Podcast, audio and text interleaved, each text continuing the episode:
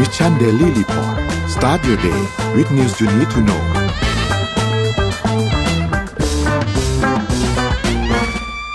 สวัสดีครับยินดีต้อนรับเข้าสู่ Mission Daily Report ประจำวันที่ 12 มิถุนายน 2566 นะครับ วันนี้คุณอยู่กับพวกเรา 2 คนตอน7โมงถึง8โมงเช้าสวัสดีพี่เอ็มครับ สวัสดีค่ะนนท์สวัสดีค่ะ ท่านผู้ฟังทุกท่านครับสวัสดีวันจันทร์ทุกๆคนด้วยนะครับ ก็ต้อนรับวันจันทร์กันแบบตาโหลๆนิดนึงเพราะเมื่อคืนนี้ คือข่าวก็ยังแบบ ดุเดือดมากๆ เมื่อคืนนี้ถ้าใครได้ติดตามเรื่องเกี่ยวกับ ITV นะครับ เดี๋ยววันนี้จะมาเล่าเท่าที่เราสามารถที่จะ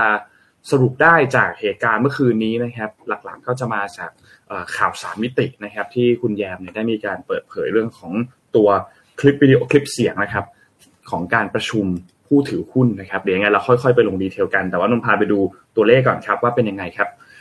พาไปดูตัวเลขครับ เริ่มต้นกันที่บ้านเราครับเซ็ตบ้านเรา 1,555.11 นะครับ ติดลบ 0.28%นะครับ ขอไปดูหุ้นต่างประเทศด้วยครับ เริ่มต้นที่ดาวโจนส์ครับ บวก 0.13%อยู่ที่ 33,870 นะครับ NASDAQ ครับ อยู่ที่ 13,259 นะครับ NYSE ครับ อยู่ที่ 15,499 นะครับฟุตซี่100 ครับ ติดลบ4 0.49%ครับ อยู่ที่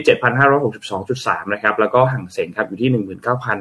19,389 นะครับ ก็บวกขึ้นมา 0.47%นะครับ สำหรับราคาน้ำมันดิบครับปรับตัวลดลงประมาณ 1.5%ทั้งคู่เลยนะครับ WTI อยู่ที่ 70.17 นะครับ แล้วก็ Brent อยู่ที่ 74.79 นะครับ ส่วนราคาทองคำครับ อยู่ที่ 1,961.19 ครับ ติดลบ 0.22%นะครับ และสุดท้ายคริปโตครับ เริ่มต้นกันที่ Bitcoin ครับ อยู่ที่ 25,700 นะครับ แล้วก็อีเทเรียมครับ อยู่ที่ 1,745 นะครับ Binance 240 235 นะครับโซลาร่า15.29 นะครับ แล้วก็บิตครับคอย1.37 นะครับ ทั้งหมดก็ไม่ได้มีการขยับตัวเยอะมากครับ นี่เป็นอัปเดตตัวเลขทั้งหมดครับพี่เอ็มพี่เอ็มพาไปดู Morning Talk หน่อยครับค่ะ Morning Talk วันนี้นะคะ ชวนคุยกันเรื่องกิจวัตรประจำวันอะไรที่ทำแล้วช่วยเพิ่มประสิทธิภาพในตัวเองค่ะ อะไรก็ได้เลยนะคะ คือมีคนก่อนหน้านี้เขาถามว่าถ้าคิดไม่ออกแล้วไปทำอะไร ก็มีคนบอกว่าคิดไม่ออกไปถูบ้าน คือถึงจะไม่ได้คิดออกแต่อย่างน้อยบ้านก็สะอาดค่ะก็มีหลากหลายวิธีนะคะ มาแชร์กันหน่อยว่า ใครทำอะไรแล้วช่วยเพิ่มประสิทธิภาพได้นะคะ อย่างสมมูลก็วิ่งไปซื้อหมูปิ้งเป็นต้นค่ะ พาไปดูที่ข่าวแรก อย่างน้อยท้องก็อิ่มใช่ไหมแล้วก็ได้ออกกำลังกายตอนวิ่งไปซื้อหมูปิ้งด้วย แต่ว่าอย่าสะดุดฟุตบาทนะคะ เดี๋ยวจะขาแพลง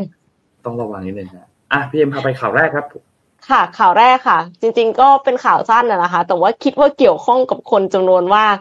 นั่นก็คือ Netflix ค่ะ คือก่อนหน้านี้ที่ Netflix เขาออกมาใช้ระบบป้องกันการหันบัญชี เพื่อแชร์รหัสผ่าน คือมีผลต่อผู้ใช้งานในสหรัฐอเมริกา ซึ่งเป็นผู้ใช้งานฐานใหญ่ที่สุดของ Netflix เมื่อเดือนที่แล้ว การเปลี่ยนแปลงครั้งนั้นน่ะ ก็มีผลกับผู้ใช้งานในประเทศไทยด้วย กระแสที่ออกมาตอนแรกไม่ค่อยดีค่ะ ใน Facebook เอ็มอะเห็นคนประกาศจะยกเลิก Netflix เยอะมากๆเลยค่ะ กลายเป็นว่าโอ้โหจะยกเลิกเยอะขนาดนี้นี่มันจะกระทบไปนะ แต่ปรากฏว่า ในที่สุดแล้วเนี่ย มีบริษัทวิจัยธุรกิจสตรีมมิ่งชื่อว่า a t e n a รายงานตัวเลขจำนวนผู้สมัครหรือว่าเปิดบัญชี Netflix ใหม่ พบว่าในระยะเวลา 4 วันช่วง 25-28 พฤษภาคม มีผู้ใช้บริการ Netflix เนี่ย สมัครใช้บริการใหม่อะค่ะ สูงที่สุดเลยตั้งแต่ปี 2019 คือระยะเวลาเนี้ยมันเป็นระยะเวลาที่ตรงกันกับที่ Netflix ประกาศใช้ระบบป้องกันการหารบัญชีค่ะ หมายความว่าผู้ใช้งานจำนวนไม่น้อย เลือก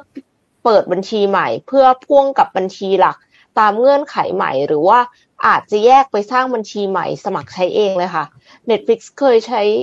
เคยให้ข้อมูลก่อนหน้านี้ว่ามีผู้ใช้งานประมาณ 100 ล้านคนที่ดู Netflix ด้วยการหารบัญชีกับผู้ใช้งานหลัก ที่ไม่ได้อยู่บ้านเดียวกัน ก็เลยเป็นโอกาสที่ Netflix จะเพิ่มจำนวนสมาชิกแล้วก็รายได้ส่วนนี้ โดยผลการทดสอบในแคนาดาก่อนหน้านี้ก็พบว่าช่วงแรกก็มีคนยกเลิกจำนวนมากค่ะ แต่ว่าเมื่อเวลาผ่านไปจำนวนสมาชิกรวมก็กลับมาสูงกว่าตัวเลขเดิม ก็เลยกลายเป็นว่ากลยุทธ์นี้อาจจะได้ผล เพราะว่า Netflix อาจจะแตกต่างจาก streaming service เจ้าอื่นๆ จริง ๆ แล้วก็เลยทำให้คนยังไงก็เลิกใช้ไม่ได้อะถ้าสมมติว่ามันติดไปแล้ว ความบันเทิงที่จะต้องมีอะไรเงี้ย ก็เลยทำให้ Netflix กลับมาเติบโตแข็งแรงอีกครั้งค่ะ อืม น่าสนใจครับ น่าสนใจ เพราะว่าท่านก็คิดเหมือนพี่เอ็มเลยว่าแบบเออมันน่าจะเจอปัญหาไหมเจอไอเรื่องเรื่อง policy อันใหม่ของ Netflix เข้าไปอาจจะคู่ทำแข่ให้งมันเยอะเนาะนนท์ใช่ใช่ใช่ใช่คือตอนนี้สตรีมมิ่งมันเต็มไปหมดเลยครับพี่เอ็มแล้วหนังมันก็เยอะมากซีรีส์ก็เยอะมาก เวลาจะดูนี่ก็ แทบจะเยอะกว่าเวลานอนเราแล้วค่ะจะไม่ค่อยมีเยอะถ้าจะดูให้หมดอะกำลังจะกำลังจะเริ่มดูเอ่อซีรีส์ของ HBO Go เรื่อง Succession เพื่อนแนะนำมาว่ามันสนุกมากเราคือเราได้ยินมานานแล้วแหละซีรีส์อันนี้แต่ว่ามันยังไม่จบ แล้วทีนี้มันออกตัว final season มาเธอต้องรอมันจบก่อน โอเคพอจบแล้วเราก็มีแรงบันดาลใจในการดูแล้วเพราะว่าขี้เกียจรอครับ พอถ้าถ้าถ้าต้องมาดูแล้วแบบเออต้องมารอดูรอดูเนี่ยมันขี้เกียจรอก็เลยแบบอะเอาซะหน่อยเอ้ยพูดถึงหนังนิดเดียว ได้ดู Spider-Man Across the Spider-Verse ไม่ได้ดูค่ะโหแนะนำมากๆครับ แนะนำมากๆ ถ้าใครที่ยังไม่ได้ดู ดูภาคหนึ่งให้เรียบร้อยก่อน แล้วก็ตามมาดูภาคสองที่กำลังเข้าฉายในโรงอยู่ตอนนี้ สนุกมากภาพดีมากภาพสวยมากคือ ไม่รู้จะติอะไรแต่ว่ามันแบบตื่นเต้นมากตอนดูคือตื่นเต้นมากก็ แนะนำครับสำหรับใครที่ยังไม่ได้ดูเราขอพาไปที่ข่าวใหญ่ของเราเลยแล้วกันนะครับ คือจริงๆอะมันไม่ใช่ของเราหรอก เพราะว่ามันเป็นข่าวใหญ่ที่เกิดขึ้นจากรายการข่าวสามมิติเมื่อคืนนี้นะครับ ที่คุณแยมทัปนีเนี่ยมีการพูดถึงตัวคลิปวิดีโอที่เป็นเป็นเป็นคลิปบันทึกเสียงละกันของการประชุมผู้ถือหุ้นไอทีวีนะครับ ซึ่งตามปกติแล้วเนี่ย คลิปเสียงอันนี้เนี่ยนะครับ ก็ก็ถ้าถ้าถ้าถ้าตามหลักแล้วเนี่ยฟังไปมันก็ควรจะต้องตรงกับตัวเอกสารรายงานการประชุมถูกไหมครับ เพราะว่ามันมาจากประชุมกันเดียวกัน อาจจะมีโอเคบางคนจะต้องขอเทสออกมา แม้ว่าคำพูดบางอันอาจจะไม่ได้เป๊ะแบบ exactly แต่ว่ามันก็ต้องสื่อสารความไปในทางเดียวกันแบบร้อยเปอร์เซ็นถูกไหมครับมันควรจะต้องเป็นแบบนั้นใช่ไหมครับ แต่ทีนี้ปรากฏว่าข้อมูลเอกสารที่เราเห็นมาก่อนหน้านี้กับข้อมูลที่ข่าวสามมิติ มีการเปิดเผยมาเมื่อคืนนี้เนี่ยนะครับ ไม่ตรงกันครับ พอไม่ตรงกันแล้วเนี่ย เลยเลยเลยน่าสนใจมากครับว่า เอ๊ะ เกิดอะไรขึ้น แล้วมันมันมีกระบวนการอะไรอยู่เบื้องหลังอันนี้หรือเปล่า อันนี้แหละครับ เกี่ยวกับคำถามที่มีการถามคำถามอยู่ในการประชุมในครั้งนี้นะครับ ก็ถามคำถามว่าบริษัทไอทีวีเนี่ยมีการดำเนินงานเกี่ยวกับสื่อหรือไม่นะครับ อันนี้เป็นรายงานการประชุม สามัญผู้ถือหุ้นประจำปีนี้คือปี 2566นี่นะครับ ซึ่งคำตอบที่ตอบออกมาเนี่ยคือปัจจุบันบริษัทยังคงดำเนินกิจการอยู่ตามวัตถุประสงค์ของบริษัท และมีการส่งงบการเงินและยื่นแบบภาษี เงินได้นิติบุคคลตามปกตินะครับ แล้วก็มีการลงชื่อประธานที่ประชุม และกรรมการผู้สอบผ่านและแก้ไข ซึ่งพอเป็นแบบนี้เนี่ยปรากฏว่าคลิปเสียงครับ พอได้ไปฟังคลิปเสียงที่ที่ออกมาเนี่ยนะครับ ปรากฏว่าคนละมวนครับ เพราะว่าคลิปเสียงเนี่ยเอ่อในที่ประชุมเนี่ยมีการถามครับว่าเออไม่ทราบว่าผู้ถือหุ้นเนี่ยมีข้อสักถามอื่น ๆ อีกหรือเปล่าครับ ก็มีคำถามจากคุณพานุวัฒน์ขวัญยืนเนี่ยนะครับ มาด้วยตัวเองนะครับ ก็ถามว่ามีการดำเนินกิจการเกี่ยวกับสื่อหรือทีวี หรือไม่คำตอบที่ได้มาตามคลิปเสียงคือ ตอนนี้บริษัทยังไม่มีการดำเนินการใด ๆนะครับ ก็รอผลคดีความให้สิ้นสุดก่อนนะครับ ซึ่งพอคำตอบออกมาเป็นแบบนี้นั่นหมายความว่าในเอกสารรายงานการประชุมกับความเป็นจริงที่เกิดขึ้นไม่ตรงกัน พอไม่ตรงกันเนี่ยนะครับทำให้เรื่องนี้เนี่ยค่อนข้างน่าสนใจแล้ว เพราะว่าอย่างที่บอกครับ เรื่องของคดีเนี่ยจริง ๆ แล้วเนี่ยต่อสู้กันมายาวนานกว่า 16 ปีแล้วนะครับ ในประเด็นนี้นะครับ แล้วก็มีคนที่ เอ่อ เราไม่รู้ว่าเป็นใคร แต่เป็นคนที่ส่งคลิปเสียงอันนี้เนี่ยไปให้ทางด้านของข่าวสามมิตินะครับให้มีการเผยแพร่ข้อมูลนี้ออกมาสู่ประชาชนนะครับพอเป็นแบบนั้นเนี่ยก็เลยมีข้อมูลออกมาว่าอ้าวโอเคความความความเป็นจริงเป็นแบบนี้รายงานการประชุมเป็นแบบนี้ อันไหนคือเรื่องจริงและที่สำคัญคือ ซึ่งซึ่งหลายๆท่านอาจจะต้องพิจารณากันดู แล้วก็คิดว่าน่าจะพิจารณากันได้ว่าเอ๊ะอันไหนดูจะเป็นเรื่องจริงมากกว่ากัน ถ้าหากว่าเป็นแบบนั้นขึ้นมาเนี่ยนะครับ หมายความว่านี่เป็นขบวนการขบวนการหนึ่งนะครับ ที่พยายามที่จะทำอะไรบางอย่างเกี่ยวกับเรื่องของหุ้นไอทีวี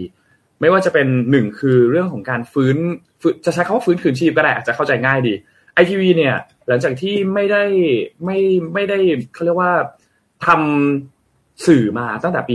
2550 เนี่ยนะครับหลังจากที่มีการฟ้องร้องอะไรต่างๆเนี่ยนะครับ แล้วก็มีการบอกเลิกสัญญาอนุญาตให้ดำเนินการของ ITV แล้วก็ให้มีผลบังคับทันทีในวันที่ 7 มีนาคม ปี 2550 นะครับ ซึ่งก็ยังคงอยู่ในในประเด็นอยู่นะครับ ยังคงมีข้อพิพาทอยู่ยังคดียังคงไม่สิ้นสุด แม้ว่าอยู่ดีๆ ก็จะมาสิ้นสุดกันในปีนี้นะครับ ทุกอย่างดูจะรวดเร็วกันมาในปี แล้วก็ เอ่อพอพอเกิดเหตุแบบนี้ขึ้นก็มีผู้หวังดีที่อยู่ที่มีคลิปเสียงของการประชุมเนี่ยทำการเผยแพร่นี้ออกมาว่าเออคือไอทีวีที่เขาพยายามที่จะต่อสู้คดีอะไรต่างๆ มาเป็นระยะเวลานานนับแต่ปี 50 เนี่ยกำลังถูกนำไปใช้เป็นเครื่องมือทางการเมืองบางอย่างนะครับ ก็เลยเกิดเหตุการณ์อันนี้ขึ้นมานะครับ แล้วก็ไม่ใช่เพียงแค่นั้นยังมีเอ่อถ้าเราถ้าใครได้เห็นเนี่ยคือเป็นทางด้านของเอ่อผู้สมัครจากพรรคการเมืองพรรคหนึ่งนะครับที่มีการพูดถึงประเด็นนี้ แล้วจริงๆก็พูดถึงตั้งแต่ในในเดือน เมษายนตั้งแต่ช่วงที่มีก่อนที่จะมีการเลือกตั้งแล้วเนี่ยนะครับทำให้ประเด็นนี้ก็เลยเกิดขึ้นมาครับนนคิดว่าวันนี้น่าจะถูกพูดถึงตลอดทั้งวัน รวมถึงทางด้านของพรรคการเมืองก็คือพรรคก้าวไกลเนี่ยเตรียมจะมีการแถลงในวันนี้ด้วยนะครับ เกี่ยวกับประเด็นเรื่องนี้เนี่ยนะครับ เรื่องของหุ้นไอทีวีเนี่ยนะครับ ก็ทางคุณเพชรกรุณพลที่เป็นโฆษกเนี่ยนะครับ ก็บอกว่าพรุ่งนี้แถลงข่าวเรื่องหุ้นไอทีวีที่พักเก้าไกลขอบคุณผู้หวังดีที่ช่วยกันลากไส้กลุ่มอำนาจที่เกาะกินประเทศนี้ที่ ทำทุกทางเพื่อรักษาอำนาจและผลประโยชน์ของตัวเองและพวกพ้อง ถึงเวลาที่ความจริงจะไล่ล่าและคุณเอาข้อมูลทั้งหมดออกมาเปิดเผยว่าใครอยู่เบื้องหลังเรื่องนี้ คือเรื่องนี้เนี่ยออมองในมุมหนึ่งเราก็เคยได้ยินคำว่า deep state อยู่แล้วใช่ไหมครับ ว่ามันมีอะไรบางอย่างที่เหมือนปกครองอยู่เบื้องเบื้องหลังเนี่ยนะครับ เพราะฉะนั้นอันนี้ต้องรอติดตามดูครับว่าจะสาวขึ้นไปได้มากน้อยแค่ไหน แต่ถ้าอยากให้ทุกท่านลองไปตามดู ก็อยากให้ลองไปตามดูครับว่า ไอทีวีผู้ถือหุ้นหลักเป็นใคร และผู้ถือหุ้นหลักคนนั้น มีผู้ถือหุ้นหลักเป็นใครอีกทีหนึ่งให้ลองไปดูข้อมูลอีกทีแล้วอาจจะสามารถเชื่อมโยงอะไรบางอย่างได้ ซึ่งเราก็ยังไม่รู้หลักฐานที่แน่ชัดแน่นอนนะครับว่าเกิดอะไรขึ้นใครเป็นผู้อยู่เบื้องหลังในขบวนการในครั้งนี้ แต่คาดว่าคิวของไม่ว่าจะเป็นประธานในที่ประชุม ผู้ตรวจทานเอกสารรายงานการประชุม ตอนนี้นนเชื่อว่าสื่อน่าจะพยายามหาคิวการสัมภาษณ์ของคนนี้ให้ได้ และรวมถึง ผู้ที่มีเป็นคนเปิดเปิดเผยคลิปเสียง ซึ่งซึ่งเราไม่ได้มีการเปิดเผยชื่ออยู่แล้ว ไม่มีข้อมูลของคนนั้นอยู่แล้วเนี่ยนะครับ ก็น่าจะจำเป็นที่จะต้องได้รับการปกป้อง เพราะว่าไม่รู้ว่าจะมีอันตรายเกิดขึ้นกับเขาหรือเปล่านะครับเพราะฉะนั้นอันนี้เป็นเป็นเรื่องที่ต้องต้องติดตามอย่างใกล้ชิดมากๆนะครับสำหรับประเด็นในเรื่องของหุ้น ITV เนี่ยนะครับ เพราะฉะนั้นโดยสรุปกันอีกทีหนึ่งสั้น ๆ นะครับสำหรับประเด็นอันนี้เนี่ยก็คือนั่นแหละครับ คือมีคลิปวิดีโอ ที่เป็นการประชุมของผู้ถือหุ้นไอทีวีเนี่ยนะครับ ตอบคำถามไม่ตรงกันกับเอกสารรายงานการประชุม ดังนั้นคลิปวิดีโอที่ออกมาเนี่ยก็เลยกลายเป็นประเด็นณปัจจุบันตอนนี้นะครับ เชื่อว่าตลอดทั้งวันนี้คงมีการพูดถึงเรื่องนี้ครับ ทีนี้อีกเรื่องหนึ่งที่อยากจะพูดถึงเช่นเดียวกัน คือประเด็นเกี่ยวกับเรื่องของการตัดสินที่กกตเนี่ยเตรียมจะพิจารณาทางด้านของคุณพิธานะครับ คือเรื่องราวเรื่องนี้เนี่ยนะครับ จริงๆแล้วมันมันมันก็เกี่ยวข้องกับหุ้นไอทีวีเนี่ยนะครับ เหตุวันศุกร์ที่ผ่านมาเนี่ยนะครับ มีการรายงานว่าที่ประชุมของกกตเนี่ยนะครับ มีการพิจารณาสามคำร้องเกี่ยวกับกรณีที่คุณพิธาลิมเจริญรัตน์เนี่ยมีคุณสมบัติ ที่เป็นคุณสมบัติลักษณะต้องห้ามตามรัฐธรรมนูญในการลงรับสมัครเลือกตั้งสสไม่ว่าจะเป็นกรณีเรื่องของการถือหุ้น ITV 42,000 หุ้นนะครับ โดยกกตเนี่ยมีเอกมีมติเอกฉัน 6 เสียงไม่รับคำร้องนายพิธา มีลักษณะ ต้องห้ามตามรัฐธรรมนูญในประเด็นเรื่องของการรับสมัครเลือกตั้งเนี่ยนะครับ แล้วก็เห็นว่าทั้งสามคำร้องเนี่ยยื่นมาเกินระยะเวลาที่จะสั่งรับคำร้องไว้พิจารณา ว่าผู้สมัครรายใดขาดคุณสมบัติ หรือมีลักษณะต้องห้ามในการใช้สิทธิ์รับสมัครเลือกตั้งตามระเบียบกกตกกตเนี่ยว่าด้วยการเรื่องของการเลือกตั้งสสจึงเห็นควรว่าไม่ควรรับร้อง รับคำร้องไว้ตามระเบียบ แต่เนื่องจากว่าคำร้องดังกล่าวเนี่ยมีรายละเอียดข้อเท็จจริง และมีพฤติการมีหลักฐานพอสมควร และมีข้อมูลที่จะสืบสวนไต่สวนกันต่อไปว่า คุณพิธามีเป็นบุคคลที่มีลักษณะต้องห้ามมิให้ใช้สิทธิ์รับสมัครเลือกตั้ง และรู้อยู่แล้ว ว่าตนไม่มีสิทธิ์รับสมัครเลือกตั้ง เนื่องจากว่ามีลักษณะต้องห้าม แต่ว่าสุดท้ายก็ได้รับสมัครเลือกตั้ง ซึ่งจะเป็นการเข้าข่ายการกระทำฝ่าฝืนมาตรา 42 วงเล็บ 3 แล้วก็มาตรา 151 นะครับ ซึ่งตัว เนื้อหาอย่างมาตรา151เนี่ยสั้นๆคร่าวๆ ก็คือ ถ้าใครรู้อยู่แล้วว่าตัวเองไม่มีสิทธิ์ในการรับสมัครเลือกตั้งไม่ว่าจะเป็นการคุณสมบัติ หรือว่ามีลักษณะต้องห้ามไม่ให้ใช้สิทธิ์ในการรับสมัครเป็นเลือกตั้งสสนั่นนะครับแล้วสุดท้ายเนี่ยได้รับสมัครเลือกตั้งมาเนี่ยนะครับเพื่อที่จะรับสมัครเลือกตั้งเป็นแบบบัญชีรายชื่อ หรือเป็นแบบเขตก็แล้วแต่แต่ว่าหลักๆ ในกฎหมายจะเป็นบัญชีรายชื่อนะครับจะก็จะมีโทษ1นถึงสิปี แล้วก็ปรับ 20,000ถึง2 0 0 0 0 0 บาท และให้ศาลสั่งเพิกถอนสิทธิ์การเลือกตั้งของผู้นั้น โดยมีกำหนดระยะเวลาคือ 20ปีนะครับ เพราะฉะนั้นอันนี้เหรอคะ20ปีครับ20ปีครับ และนี้ก็เป็นเป็นประเด็นที่กำลังพิจารณากันอยู่มีการถกกันอยู่ ว่าสุดท้ายแล้วเนี่ยกกตจะมีการพิจารณาอย่างไรนะครับ เพราะฉะนั้นน่าติดตามมากครับว่าว่าเรื่องนี้เนี่ยจะเป็นอย่างไรนกขอยกที่พี่ตุ้มหนุ่มเมืองจันมาพูดถึงในกรณีนี้ไว้อีกอันหนึ่งอันสุดท้ายนะครับ พี่ตุ้มก็บอกว่าเป็นข่าวใหญ่ที่คุณแยมทัปนีเนี่ยนะครับ มีการเปิดคลิปรายงานผู้ถือหุ้นในรายการข่าวสามมิตินะครับจนมีคนตั้งข้อสังเกตว่าเหมือนเป็นขบวนการสมคบคิดเพื่อที่จะล้มคุณพิธานะครับก่อนหน้านี้เนี่ยก็มีการเปิดเอกสารรายงานการประชุมที่เกิดขึ้นในวันที่ 26 เมษายน ก็เป็นหลักฐานยืนยันว่าไอทีวีเนี่ยยังคงทำสื่ออยู่นะครับในเอกสารการประชุมเนี่ยก็มีการระบุชัดเจนว่าปัจจุบันเนี่ยมีบริษัทยังคงดำเนินการจัดการอยู่ มีการส่งมอบการ งบการเงินยื่นภาษีนิติบุคคลตามปกตินะครับ แต่ปรากฏว่าในคลิปเนี่ยไม่ตรงกันนะครับ ซึ่งเรื่องนี้พี่ตุ้มบอกว่าอย่างน้อยเนี่ยเป็นมันเป็นขบวนการแบบร่วมด้วยช่วยกัน และมีการสร้างเอกสารสร้างหลักฐานชิ้นนี้ขึ้นมา และอย่างน้อยต้องได้รับความร่วมมือจาก 3 ฝ่าย ฝ่ายที่ 1 คือต้องเป็นมีการส่งคนไปประชุมผู้ถือหุ้นไอทีวีแล้วก็ตั้งคำถามเรื่องของสื่อเรื่องนี้ขึ้นมานะครับ แต่สุดท้ายแล้ว คำตอบไม่ได้เป็นไปตามที่คิดคือคำตอบที่คิดคือไอทีวียังคงปฏิบัติการปฏิบัติงานเป็นสื่ออยู่เนี่ยนะครับ แต่ว่าผู้ถือหุ้นคนนี้เข้าประชุมด้วยตัวเอง เขาก็ต้องได้ยินกับหูตัวเองนี่แหละครับว่าคำตอบไม่ตรงกับบันทึกการประชุม แต่ทำไมถึงยืนยันข้อความในเอกสาร หรือว่าเป็นสัญญาณอะไรบางอย่างหรือเปล่า ฝ่ายที่ 2 คือ ต้องเป็นคนที่มีอำนาจสูงมากที่สามารถที่จะสั่งให้เลขานุการบริษัทเนี่ยเปลี่ยนคำบันทึกในการประชุม จากแบบหนึ่งกลายเป็นอีกแบบหนึ่ง นะครับเพื่อที่จะมัดคุณวิทาว่าไอทีวียังคงทำธุรกิจสื่ออยู่ และสุดท้ายฝ่ายที่สามก็คือคนที่รับเรื่องทั้งหมด และไปยื่นร้องเรียนที่กกตทำให้เรื่องนี้เนี่ยมีความซับซ้อนมากๆมีอะไรบางอย่างที่ซ่อนอยู่ แล้วถ้าคนคนนี้ไม่ได้โกรธหรือเกลียดคุณพิธาเป็นการส่วนตัว ก็ต้องเดือดร้อนมากถ้าหากว่าคุณพิธาจะขึ้นเป็นนายกรัฐมนตรี ก็เป็นประเด็นนี่แหละครับว่า โอ้ เกิดเหตุอะไรขึ้นทำไมถึงเป็นแบบนี้ แล้วมีอะไรที่ซ่อนอยู่และใครเป็นคู่ที่อยู่เบื้องหลังในเรื่องนี้คือเอาจริงนนเห็นด้วยกับคอมเมนต์หนึ่งคือข่าวนี้ทำเอาแทบเมื่อคืนเนี่ยแทบจะไม่ได้นอนเพราะว่านั่งตามตามตามว่า เอ๊ะมันเกิดอะไรขึ้นเกิดอะไรขึ้น ในมุมนึงเหมือนดูซีรีส์เลยนะครับใครเคยดูซีรีส์เกาหลีแบบที่เป็นซีรีส์เกาหลีการเมืองปะแบบจะมีความพลิกพลิกไปพลิกมาพลิกไปพลิกมางัดหลักฐานนั้นงัดหลักฐานเนี้ยโอ้โหนั่นแหละครับ รอติดตามกันต่อครับ ว่าว่าจะเป็นยังไงต่อปกติ ปกติเวลาที่ประชุมกรรมการบริษัทอะค่ะ มันต้องมีการลงนามค่ะนนหมายความว่าตอนสุดท้ายเนี่ย เขาต้องลงนามรับรองผลการประชุม แล้วอยากจะรู้ว่าคนที่รับรองผลการประชุมอะคือมันแตกต่างจากคือแน่นอนว่าไม่ได้ไม่ได้ว่าอยากจะแบบว่าให้เปิดเผยชื่อออกมาหรืออะไร แต่ว่าก็คือ คือมันต้องมีคนที่ไม่รับรอง ถ้าสมมติว่ามันแตกต่างจากการประชุมจริง ๆ เพราะว่าแบบเอ้าไม่เห็นเหมือนที่คุยกันไว้นี่นะนกใช่ไหมคะเออก็จะกลายเป็นว่าถ้าสมมติมันไม่ตรงกันแล้ว ในทางที่มันมีนัยยะทางกฎหมายอะ กรรมการอาจจะผิดนะคนที่ลงนามอะ เพราะว่ามันไม่ใช่ความจริง นั่นแหละครับ ต้องรอติดตามกันครับต้องติดตามตอนต่อไป ต้องขอบคุณสื่ออย่างข่าวสารมิติมาก ๆ ที่มีการเปิดเผยข้อมูลอันนี้ เพราะว่าเป็นข้อมูลที่ค่อนข้างสำคัญมากทีเดียว นะครับรอติดตามดูครับ วันนี้น่าจะมีความชัดเจนกันมากขึ้น นี่นนก็รอไปไปไปดูทางด้านของคุณเอ่อเรื่องราชาวนี้ คุณสรยุทธ์เหมือนกันว่าว่าจะขยี้ประเด็นนี้แบบไหนบ้างนะครับรอติดตามกันครับวันนี้ครับค่ะเอ่อพาไปดูข่าวดีๆ กันบ้างค่ะศิริราชค่ะ ค้นพบนวัตกรรมรักษาริ้วรอยบนใบหน้าที่แรกในเอเชียค่ะ ซึ่งนวัตกรรมที่ว่านี้ก็คือแทนการฉีดฟิลเลอร์ค่ะนนท์ครับ คณบดีคณะแพทย์ศิริราชพยาบาล มหาวิทยาลัยมหิดลศาสตราจารย์นายแพทย์อภิชาติ อัศวะมงคลกุลเนี่ย เปิดงานแถลงข่าวเมื่อวันที่ 9 มิถุนายนที่ผ่านมาค่ะ ว่า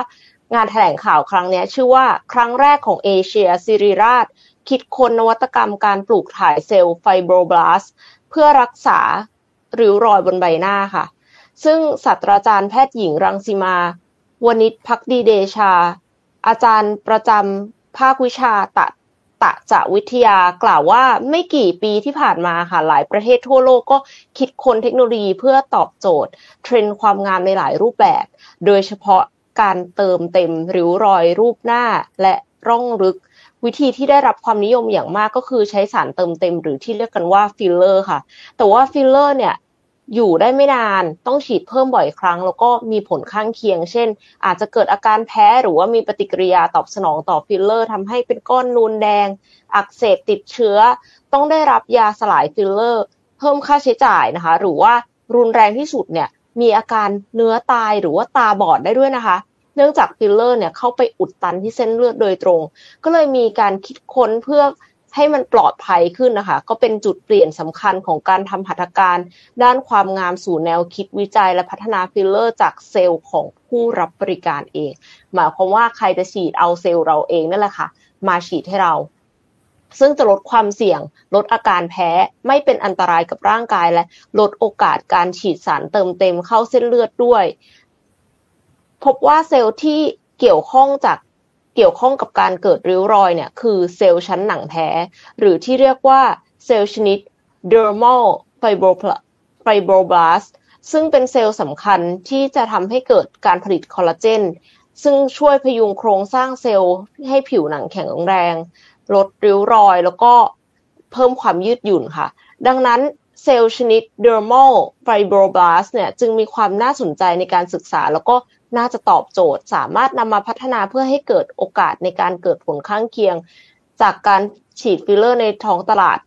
ลดโอกาสการเกิดผลข้างเคียงนะคะ เพราะว่าแต่เดิมฉีดฟิลเลอร์ในท้องตลาดเนี่ยมันมีโอกาสเกิดผลข้างเคียงเยอะพอสมควรนะคะ แล้วก็มีอีกท่านหนึ่งค่ะ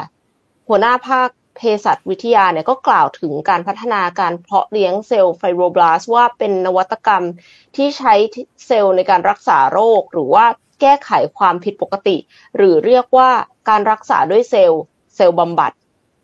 ซึ่งทางศิริราชเองเนี่ยก็มีความเชี่ยวชาญในการเพาะเลี้ยงเซลล์ผิวหนัง ตั้งแต่แยกเซลล์ dermalไฟโบรบลาสจากเนื้อเยื่อนะคะจากทิชชูแล้วก็การเลี้ยงเซลล์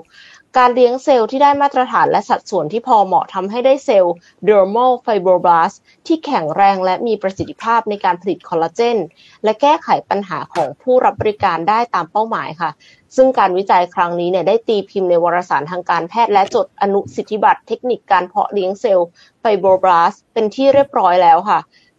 นอกจากนี้ยังพบว่าเซลล์ผิวหนังทั้งชนิดที่อยู่ในชั้นหนังกำพร้า แล้วก็ dermal fibroblast เนี่ยสามารถหลั่งสารชีวโมเลกุลที่ช่วยชะลอความเสื่อมสภาพของเซลล์ข้างเคียงได้อีกด้วยทำให้เซลล์ซ่อมแซมตัวเองได้ในระดับโมเลกุล ไม่ว่าจะเป็นการแสดงออกของยีนที่ควบคุมการสร้างคอลลาเจนและกลไกต่างๆ เช่น การยับยั้งภาวะอักเสบ ภาวะเครียดของเซลล์เป็นต้น ผลจากการวิจัยในระยะเวลา 1 ปีที่ผ่านมา พบว่าเซลล์ fibroblast สามารถคงอยู่ในชั้นผิวหนังได้นานอย่างน้อย 1 ปีค่ะ โดยที่ประสิทธิภาพการทำงานเท่าเดิม ผู้รับบริการจึงไม่จำเป็นต้องฉีดกระตุ้นบ่อยครั้งนำมาสู่การรักษาทางคลินิกสำหรับผู้ที่สนใจ ต้องเก็บเซลล์บริเวณหลังหูค่ะประมาณ 3-4 มิลลิลิตร เพื่อเลี้ยงเซลล์ fibroblast จนได้ปริมาณที่ต้องการ แล้วจึงนำมาฉีดกลับเข้าไปยังบริเวณที่ต้องการเหมือนที่ต้องการฉีดฟิลเลอร์นั่นแหละ โดยฉีดทั้งสิ้น 3 ครั้ง ระยะเวลาห่างกันประมาณ 2-3 สัปดาห์ค่ะ ภายหลังการฉีดเนี่ยผู้รับบริการจะไม่เกิดอาการแพ้ ดังที่พบในฟิลเลอร์ เพราะว่าเซลล์ fibroblast ที่ฉีดคือเป็นเซลล์ของตัวเองเนาะแล้วก็เป็นลักษณะคล้ายน้ำเกลือสีขาวขุ่นค่ะ เมื่อฉีดเข้าสู่ร่างกาย จึงไม่ทำให้เกิดอาการเส้นเลือดอุดตันค่ะ ทั้งนี้คณะแพทยศาสตร์ศิริราชพยาบาล มหาวิทยาลัยมหิดลก็ได้ร่วมมือกับบริษัทเซลแท็กเพื่อทำการขยายพื้นที่บริการแก่ประชาชนในวงกว้างค่ะ รวมถึงส่งเสริมการพัฒนาผลิตภัณฑ์นวัตกรรมใหม่ๆ ในเชิงพาณิชย์อย่างเป็นรูปธรรมสำหรับประชาชนที่สนใจเดี๋ยวเอ็ม แปะลิงก์เอาไว้ให้ในคอมเมนต์นะคะ จะได้ไปตามต่อกันได้ค่ะ คือเขามีเบอร์โทรศัพท์ให้โทรไปได้เลยนะคะ ถ้ามีคลินิกความงามที่เป็นเชนใหญ่ๆสนใจนำไปใช้อะไรอย่างเงี้ยเอ็มคิดว่าน่าจะมีความร่วมมือได้ค่ะ ก็ถือว่าเป็นข่าวดีนะคะ ของคือมันไม่ใช่เฉพาะคนที่ฉีดฟิลเลอร์แต่ว่ามันเป็นนวัตกรรมที่เอาไปแก้ไขอย่างอื่นได้ด้วย อย่างเช่น แผลเป็นก็ได้นะคะ แล้วก็มันก็เป็นสิ่งที่ทำให้ประเทศไทยอะน่าจะเป็นผู้นำด้านนวัตกรรมทางการแพทย์ได้ค่ะ ครับ น่าสนใจน่าสนใจมาก เป็นเป็นอีกข่าวหนึ่งข่าวเป็นข่าวดีเนาะเป็นหนึ่งข่าวดี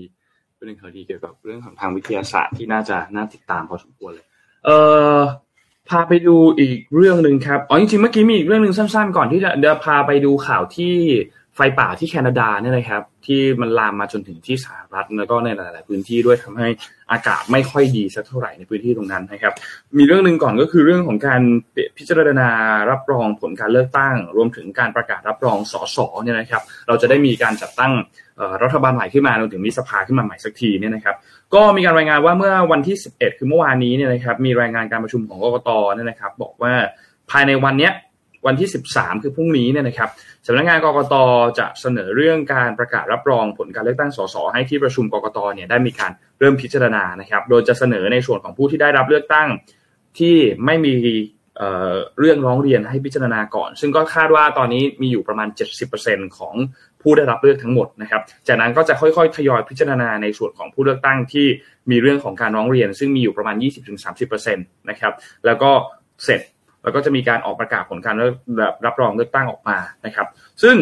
ตามแผนของกกตเนี่ยต้องการที่จะประกาศรับรองผลการเลือกตั้งให้แล้วเสร็จเนี่ยนะครับก่อนที่จะพ้นตำแหน่งในวันที่ 28 มิถุนายนนี้เนื่องจากว่าจะมีอายุครบ 70 ปีนะครับ อันนี้คือเป็นทางด้านของคุณชัดชัยจันทร์พรายศรีนะครับ ก็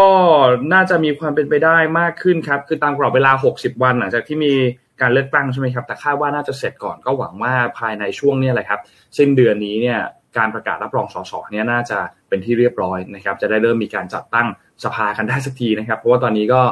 กินระยะเวลากันมาค่อนข้างนานพอสมควรนะครับอะอีกเรื่องหนึ่งครับถัดมาครับคือเรื่องประเด็นเกี่ยวกับไฟป่าที่แคนาดานะครับ ค่อนข้างเป็นข่าว ใหญ่มากๆ แล้วก็ตอนนี้เนี่ยเข้าสู่สัปดาห์ที่ 6 แล้วนะครับ ที่เหตุการณ์ไฟป่าที่แคนาดาในปัจจุบันเนี่ยยังคงไม่สามารถที่จะควบคุมได้นะครับ แล้วก็ค่อนข้างที่จะร้ายแรงมาก มีการอพยพประชาชนเจ้าหน้าที่ออกจากพื้นที่เสี่ยงภัยเนี่ยหลายรายแล้วนะครับ คือในปีนี้ปี 2023 เนี่ยนะครับไฟป่าที่แคนาดาเนี่ยสร้างความเสียหายรุนแรง และต้องบอกว่าเร็วมากในระยะเวลาเพียงแค่ประมาณ 1 เดือนนั้น 1 เดือนเนี่ยหมอกควันเนี่ย ข้ามชายฝั่งไปยังที่สหรัฐอเมริกา ถ้าใครได้ติดตามข่าวที่นิวยอร์กเนี่ยนะครับ จะเห็นว่าโอ้โหตัวเลขตัวเลขสภาพอากาศที่นิวยอร์กเนี่ยค่อนข้างแย่มาก แล้วก็คือสีอากาศอะ เราจะเห็นว่าเป็นสีแบบสีแดงๆเลยอะเนี่ยฝุ่นมันจะแบบสีแบบอย่างนี้เลยอะซึ่งซึ่งค่อนข้างค่อนข้างโหดพอสมควรไม่น่าจะหายใจได้ ใช่ใช่ใช่แล้วก็ตัวเลขตัวเลข เอ่อเขาเรียกว่าอะไรตัวเลขคุณภาพอากาศอะ ก็แย่ติดอันดับหนึ่งของโลกเลยนะครับสำหรับที่ที่นิวยอร์กในช่วงเวลาหนึ่งเนี่ยนะครับทำให้ในสถานการณ์ก็ไม่ค่อยดีสักเท่าไหร่ แต่ว่าบ้านบ้านเราคือมันก็มีมุกที่แซวๆกันว่าแบบเออเนี่ยครั้งแรกเหรอที่เจอสภาพอากาศแบบเนี้ยแล้วก็เป็นคนไทยที่แบบว่าแซวพูดแซวทางด้านคนที่อยู่ที่นิวยอร์กอะไรเงี้ยแต่คือเอาละอันนั้นก็เป็นส่วนของมุกไป แต่ว่าสภาพอากาศอันนี้เนี่ยมันมันร้ายแรงมาก แล้วก็ที่มาอย่างที่บอกมันคือเรื่องของไฟป่าที่เกิดขึ้น โดยสาเหตุที่เกิดขึ้นสำหรับไฟป่าที่ประเทศแคนาดาเนี่ยนะครับ เกิดจากช่วงนี้แหละครับฤดูร้อนครับที่มีความอบอุ่นสภาพอากาศ แล้วมันแห้งกว่าปกติ ซึ่งพอมันแห้งแบบนี้เนี่ยมันสามเหลี่ยมไฟมันก็ครบใช่ไหมครับ มันมีประกายไฟเกิดขึ้น มีออกซิเจน แล้วก็มีเชื้อเพลิงใช่ไหมครับ แล้วพออากาศมันแห้งแบบนี้เนี่ยมันก็ทำให้เป็นแบบเหมือนเป็นต้นเหตุที่ค่อนข้างที่จะทำให้เกิดไฟได้ค่อนข้างง่ายนะครับางด้านศูนย์วิจัยด้านนโยบายพลังงานและสิ่งแวดล้อมจากมหาวิทยาลัยควีนในประเทศแคนาดาเนี่ยนะครับก็มีการระบุบอกว่าฤดูใบไม้ผลิเนี่ยมาเร็วกว่าปกติ แล้วก็ฤดูใบไม้ร่วงเนี่ยมาช้ากว่าปกติ เนื่องจากอุณหภูมิของโลกที่สูงขึ้นทำให้ช่วงเวลาที่เสี่ยงที่จะเกิดไฟป่าของแคนาดาเนี่ยมีระยะเวลาที่ยาวนานขึ้นกว่าปีอื่นนั่นเองนะครับศูนย์ข้อมูลไฟป่าของแคนาดาเนี่ยก็ระบุว่าตอนนี้เนี่ยความเสียหายที่เกิดขึ้นจากไฟป่าของแคนาดาเนี่ยสร้างความเสียหายรุนแรงกว่าค่าเฉลี่ย 10 ปี เป็นที่เรียบร้อยแล้ว แล้วก็อย่างที่บอกครับนิวยอร์กได้รับผลกระทบจากคุณภาพของอากาศท้องฟ้าก็เปลี่ยนเป็นสีส้มคุณภาพอากาศก็ย่ำแย่มากนะครับแล้วก็อยู่ในระดับที่ส่งผลต่อสุขภาพอย่างรุนแรงนะครับในตอนนี้เนี่ยเจ้าหน้าที่ยังมาอย่างที่บอกครับ ยังไม่สามารถที่จะควบคุมสถานการณ์ได้ เพราะว่าสภาพอากาศที่มันเอื้ออำนวยให้ไฟป่าเนี่ยมันขยายวงกว้างแบบเร็วมากๆนะครับทำให้ยากในการที่จะควบคุมด้วย แล้วตอนนี้ทางการแคนาดาเองก็มีการประกาศเตือนภัยในระดับที่ 5 ซึ่งเป็นระดับสูงสุดนะครับ แล้วก็รัฐบาลเนี่ยได้ทุ่มเท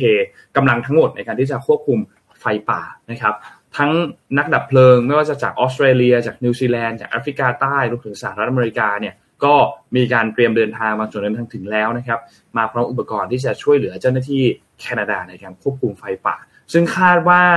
สถานการณ์ไฟป่าในเดือนนี้เนี่ยน่าจะยิงยาวไปจนตลอดจนถึงช่วงเผื่ออาจจะถึงช่วงท้ายปีเลยด้วยซ้ำนะครับ จากเรื่องของสภาพอากาศแล้วก็ภัยแล้งที่เกิดขึ้นนะครับ ซึ่ง ในสัปดาห์นี้เนี่ยมีข้อมูลอันนึงที่ออกมาแล้วน่าจะเป็นข่าวดีพอสมควรนะครับ คือเรื่องของกรมอุตุนิยมนะครับ ที่บอกว่าอาจจะมีฝนตกลงมาช่วยชะล้างฝุ่นต่างๆนะครับ แต่ว่าไฟป่าเนี่ยอาจจะต้องรอสักพักนะครับ กว่าฝนจะตกลงมาในพื้นที่บริเวณตรงนั้น แต่น้อยมันน่าจะช่วยชะล้างฝุ่นต่างๆ ที่ปกคลุมอยู่ในพื้นที่บริเวณตะวันออกของแคนาดาได้บางส่วนนะครับ ซึ่งเขาเจอไฟป่าเยอะแค่ไหน เยอะระดับ 426 แห่งทั่วประเทศนะครับ แล้วก็มี อย่างในรัฐควิเบกเนี่ยนะครับมีถึง 144 แห่งที่เกิดขึ้นนะครับซึ่งโดยปกติแล้วเนี่ยแคนาดาเนี่ยเจอเป็นประจำทุกปีอยู่แล้วนะครับแต่ว่าปีนี้เนี่ยอย่างที่นนพูดสาเหตุเมื่อกี้ที่บอกนะครับมีคนอพยพมามากกว่า 13,000 คนแล้วในพื้นที่ตรงนี้นะครับแล้วก็ทำให้สร้างผลกระทบอย่างไปที่สหรัฐเนี่ยฝุ่นมลพิษทางอากาศไฟป่าเนี่ยเลวร้ายที่สุดในประวัติการที่เคยมีการบันทึกมาเลยนะครับ แล้วก็สูงกว่ามาตรฐานคุณภาพอากาศของประเทศเนี่ยถึง 5 เท่าด้วยในช่วงสัปดาห์ที่ผ่านมาสัปดาห์ที่แล้วเนี่ยนะครับ ก็รอติดตามกันดูครับว่าจะมีข่าวดีไหมหรือว่าสถานการณ์จะดีขึ้นในเร็วๆวันนี้ไหมเนี่ยนะครับ ก็รอติดตามกันดูครับ แล้วก็เนี่ยอย่างที่บอกว่าเจ้าหน้าที่สาธารณสุขที่สหรัฐเนี่ยรวมถึงที่แคนาดาเองเนี่ยนะครับ ก็มีการประกาศให้ประชาชนเนี่ยปิดหน้าต่างไม่ให้ฝุ่นควันเข้ามา แล้วก็ใช้เครื่องฟอกอากาศถ้าหากว่าเป็นไปได้นะครับ ก็รอติดตามกันดูครับสถานการณ์ไฟป่าที่แคนาดาที่สร้างผลกระทบต่อมาที่แคนาดาครับไอ้ที่สหรัฐครับ ค่ะ คือนิวยอร์กเนี่ยลำบาก เพราะว่าอากาศแย่ใช่ไหมคะ แต่ว่านอกเหนือจากนั้นนะของยังแพงอยู่ด้วยค่ะนนคือใครที่ไปทำงานอยู่ที่นิวยอร์กเนี่ย กลายเป็นว่า ต้องจ่ายแพงที่สุดในโลกเลยค่ะ เพราะว่าตอนนี้นิวยอร์กแซงฮ่องกงขึ้นแท่น เมืองค่าครองชีพแพงที่สุดในโลกไปแล้วค่ะ อ่าตอนนี้ภาพนี้ไม่ได้อัปเดตเท่าไหร่นะคะ เพราะว่าฟ้ายังสดใสสวยงามอยู่ค่ะ รายงานการวิจัยค่าครองชีพ cost of living ฉบับล่าสุดจาก ECA International บริษัทที่ปรึกษาด้านทรัพยากรบุคคลระดับโลก ระบุว่าฮ่องกงหลุดจากอันดับหนึ่งการเป็นเมืองที่มีค่าครองชีพแพงที่สุดในโลกสำหรับชาวต่างชาติแล้ว หลังจากครองอันดับหนึ่งติดต่อกันมาเป็นเวลาถึง 4 ปี โดยผู้ที่แซงก็คือนิวยอร์กนั่นเองค่ะ การวิจัยค่าครองชีพฉบับล่าสุดค่ะ ได้จัดอันดับเมืองทั่วโลกกว่า 207 เมือง โดยพิจารณาจากสินค้าและบริการที่ผู้เข้าร่วมวิจัยต้องซื้อในแต่ละวัน ไม่ว่าจะเป็นอาหารสาธารณูปโภค ขนส่งมวลชน รวมถึงสิ่งของจำเป็นขั้นพื้นฐานเช่น สินค้าในครัวเรือนค่ะ โดยการวิจัยครั้งนี้เนี่ยมีวัตถุประสงค์หลักเพื่อช่วยองค์กรในการคำนวณค่าครองชีพสำหรับพนักงาน รายงานระบุว่าฮ่องกงหลุดจากดับหนึ่งในปีนี้เนื่องจากราคาสินค้าและบริการประจำวันในฮ่องกงเพิ่มขึ้น ในระดับที่ชะลอตัวลง สาเหตุหลักก็มาจากค่าที่พักอาศัยในฮ่องกงปรับตัวลดลง แต่ถึงอย่างไรก็ตามค่ะฮ่องกงก็ยังถือเป็นเมืองที่มีค่าครองชีพ แพงที่สุดในภูมิภาคเอเชีย ส่วนสิงคโปร์ที่ติดอันดับสองในกลุ่มเมืองที่มีค่าครองชีพแพงที่สุดในเอเชีย ได้ขยับขึ้นมาถึง 8 อันดับจากปีที่แล้วค่ะ ส่วนสิงคโปร์เนี่ยก็ยังติดอันดับที่ 5 ของเมืองที่มีค่าครองชีพสูงที่สุดในโลก ซึ่งถือเป็นครั้งแรกที่สิงคโปร์ขยับขึ้นมาติดอันดับท็อป 5ของโลกค่ะที่มีค่าครองชีพที่สูงที่สุด ดังนั้นไปดู 10 เมืองที่มีค่าครองชีพสูงสุดในโลกนะคะ อันดับที่หนึ่งเนี่ยคือนิวยอร์กสหรัฐอเมริกา อันดับที่สองคือฮ่องกงประเทศจีนนะคะ อันดับที่สามคือกรุงเจนีวา ประเทศสวิตเซอร์แลนด์ อันดับที่สี่คือลอนดอนอังกฤษค่ะห้าคือสิงคโปร์หกคือซูริกสวิตเซอร์แลนด์เจ็ดคือซานฟรานซิสโกสหรัฐอเมริกาแปดคือเทลอาวีฟที่อิสราเอลค่ะเก้าคือโซลเกาหลีใต้ และสิบคือโตเกียว ประเทศญี่ปุ่นค่ะ ก็มีการขยับอันดับเล็กน้อยนะคะ ขึ้นขึ้นลงลงแล้วก็มีเมืองที่ค่าครองชีพแพงที่สุดสำหรับชาวต่างชาติในเอเชียสิบอันดับแรกค่ะหนึ่งก็คือฮ่องกงนะคะ เพราะว่าเป็นที่เป็นที่สองของโลกนะก็เป็นที่หนึ่งของเอเชียค่ะสองคือสิงคโปร์ค่ะสามคือโตเกียว ขอโทษค่ะสามคือโซลเกาหลีใต้นะคะสี่คือโตเกียวห้าคือเซี่ยงไฮ้ หกคือกวางโจวเจ็ดคือเซินเจิ้นแปดคือปักกิ่งตายละ ประเทศจีนนี่ปาเข้าไปกี่เมืองเก้าคือไทเปค่ะ แล้วก็สิบคือโยโกฮาม่าค่ะ คือประเทศจีนอย่างเดียวเนี่ยเซี่ยงไฮ้กวางโจวเซินเจิ้นปักกิ่งฮ่องกงก็นับเป็นจีนนะห้าเมืองค่ะห้าเมืองค่าครองชีพแพงที่สุดสำหรับชาวต่างชาติค่ะโอ้โหอันเนี้ยมันก็น่าจะมีผลไม่มากก็น้อยมาจาก ความเจริญเติบโตทางเศรษฐกิจเนาะทำให้มีต่างชาติเข้าไปลงทุนเยอะ แล้วก็เลยมี expat เยอะ ในขณะเดียวกันก็ต้องใช้เงินเยอะเหมือนกันในการอยู่ที่ประเทศนั้นเพื่อที่จะทำงานที่ประเทศนั้นจริงครับ จริงครับ โหดโหดโหดสิงคโปร์เนี่ยโหดจริงของของแพงจริง คือคือคืออย่างน้ำอย่างเงี้ย น้ำน้ำขวดละร้อยอะไรเงี้ยแพงแพงจริงโหดจริงตอนไปเที่ยวคือโอเค เราไปเที่ยว เราไปเที่ยวช่วงเวลาสั้นๆก็โอเคแต่ถ้าไปอยู่เนี่ย คือเวลาเราไปเที่ยวเราจะเราวางแผนเราเตรียมเงินไป เรามีงบประมาณอยู่แล้ว เราก็ก็ไม่มีปัญหาใช่ไหมครับ แต่ถ้าต้องไปอยู่เนี่ยอาจจะต้องปรับตัวกันนิดนึง เพราะว่าแต่ละที่ก็มีค่าครองชีพที่เหมือนกัน ซึ่งมันก็จะตามมากับเรื่องของรายได้ที่ที่อาจจะที่ไม่เท่ากันด้วยนั่นแหละ เขาก็อาจจะมีรายได้ที่เพิ่มมากขึ้นเพื่อที่จะช่วย บรรเทาในเรื่องของค่าของชีพที่สูงขึ้นได้นะครับอะลองพาไปดูข่าวถัดไปพามาที่จีนครับ ที่จีนมีการเปิดเผยตัวเลขในเรื่องของเงินเฟ้อเนี่ยนะครับ ในเดือนพฤษภาคมที่ผ่านมาคือเดือนที่แล้วนะครับ ก็อยู่ในระดับต่ำนะครับใกล้เคียงกับศูนย์เปอร์เซ็นต์นะครับในเดือนพฤษภาคมที่ผ่านมา เพราะว่าประเด็นเรื่องของการฟื้นตัวทางเศรษฐกิจในช่วงเวลาตอนนี้เนี่ยยังค่อนข้างอ่อนแออยู่นะครับ ซึ่งก็กระตุ้นให้ธนาคารกลางมีการกำหนดขอบเขตในการ ผ่อนปรนนโยบายการเงิน เพื่อกระตุ้นการเติบโตทางเศรษฐกิจนะครับ ตัวข้อมูลอันนี้เนี่ยเปิดเผยมาจากทางด้านสำนักงานสถิติแห่งชาติจีนนี่นะครับ ก็บอกว่าตัวเลข CPI นะครับดัชนีราคาผู้บริโภคในเดือนพฤษภาคมเนี่ยเพิ่มขึ้น 0.2%จากปีก่อนหน้า แล้วก็เพิ่มขึ้น 0.1%ในเดือนเมษายนนะครับนอกจากนี้เนี่ยดัชนีราคาผู้ผลิตเนี่ยลดลง 4.6%นะครับ เนื่องจากว่าราคาสินค้าโภคภัณฑ์ที่ลดลง แล้วก็อุปสงค์ภายในประเทศแล้วก็ต่างประเทศที่ อ่อนแอนะครับ แต่ก็ก็ยังดีกว่าที่มีการคาดการณ์กันไว้ว่าจะลดลง 4.3%นะครับนอกจากนี้นะครับข้อมูลเงินเฟ้อเนี่ยก็เป็นอีกอันหนึ่งที่เรามาดูกันแล้วเนี่ยมันชี้ชัดเจนเลยนะครับว่าตัวเลขอันนี้เนี่ยในเรื่องของประเด็นการฟื้นฟูของเศรษฐกิจจีนเนี่ยนะครับ ยังคงดูจะยังไม่เห็นทาง ในการที่จะฟื้นตัวสักเท่าไหร่ หลังจากที่ตัวเลขการผลิตเองหดตัว ตัวเลขการส่งออกก็ลดลงเป็นครั้งแรกในรอบ 3 เดือน ตลาดที่อยู่อาศัยก็กลับมาซบเซากันอีกครั้งหนึ่งนะครับอย่างในกราฟอันนี้ตัวเลขที่เรากำลังพูดถึงอยู่เนี่ยคือตัวเลข CPI ที่เป็นเส้นสีขาวเนี่ยนะครับที่อยู่ในระดับใกล้ ๆ กับ 0%อย่างที่ทุกท่านเห็น บนกราฟอันนี้จากบลูมเบิร์กเนี่ยนะครับ แล้วก็ความเสี่ยงในเรื่องของภาวะเงินฝืดในจีนเนี่ยก็ยังคงดำเนินการต่อไปด้วยจากตัวเลขทางทางเศรษฐกิจที่ยังส่งสัญญาณว่าเศรษฐกิจจีนเนี่ยยังคงชะลอตัวอยู่นะครับ ที่ผ่านมาเนี่ยมีการพูดถึงครับ มีทั้งนักเศรษฐศาสตร์มีทั้งที่ปรึกษาเรื่องของรัฐบาลต่างๆ มาดูกันว่าเอ๊เราจะทำยังไงได้บ้าง ยกตัวอย่างนโยบายเรื่องของการลดอัตราดอกเบี้ยเนี่ยนะครับ ซึ่ง เขาก็มีการพูดถึงคนหนึ่งที่เคยเป็นที่ปรึกษาให้กับทั้งอดีตนายกรัฐมนตรีคุณเขยเฉียง แล้วก็ประธานาธิบดีสีจิ้นผิงเนี่ยนะครับ ว่าจีนเนี่ยควรจะลดอัตราดอกเบี้ยลง เพื่อที่จะบรรเทาภาระทางเศรษฐกิจ ไม่ว่าจะเป็นของภาคเอกชน แล้วก็กระตุ้นเศรษฐกิจในแบบวงกว้างนะครับในการลดอัตราดอกเบี้ยมาเนี่ยนะครับ แต่ว่าเรื่องนี้เองยังไม่เกิดขึ้นนะครับ อาจจะต้องรอติดตามกันอีกทีหนึ่งนะครับว่าว่าจะเป็นอย่างไรนะครับ แต่ว่าบางส่วนก็ยังมีการวิเคราะห์แคปเปรียวกับใครที่อาจจะลงทุนในหุ้นจีนอยู่ ก็มองว่าหุ้นจีนเนี่ยแม้ว่าผลตอบแทนเนี่ยจะ underperform เพราะว่าเป็นตัวเลขทางเศรษฐกิจที่ยังคงค่อนข้างน่าผิดหวัง แต่ถ้ามองในแง่ดีแล้วเนี่ยนั่นหมายความว่าหุ้นจีนเองในช่วงเวลาตอนนี้ ก็ยังมีราคาที่ค่อนข้างถูก บางบริษัทก็ยังคงมีกำไรเติบโตได้อย่างสม่ำเสมอ เพราะฉะนั้นถ้าเราไปดูภาพรวมแล้วเนี่ยเศรษฐกิจจีนอาจจะไม่ได้แย่ขนาดนั้น ยังมีตัวเลขหลาย ๆ ตัวเลขที่ เป็นเชิงบวกอยู่นะครับ ไม่ว่าจะเป็นตัวเลขอย่าง Service PMI นะครับดัชนีผู้จัดการฝ่ายจัดซื้อภาคการบริการนะครับ ยังคงอยู่ในระดับที่มากกว่า 50%แล้วก็เป็นตัวเลข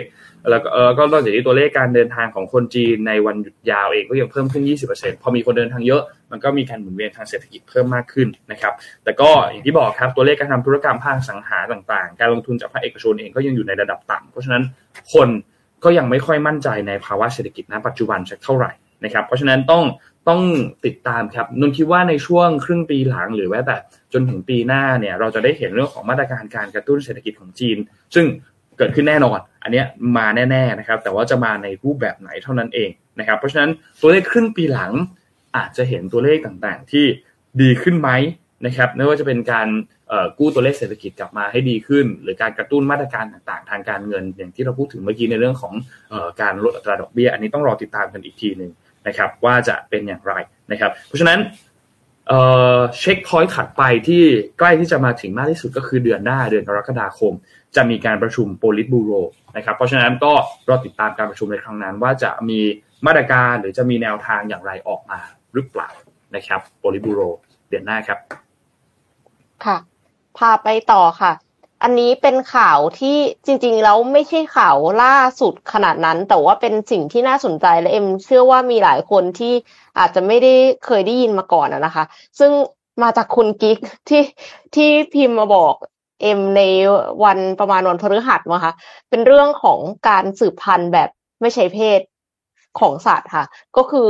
เขาเรียกว่าการตั้งครรภ์บริสุทธิ์ค่ะ ฟังดูแปลกนะคะนน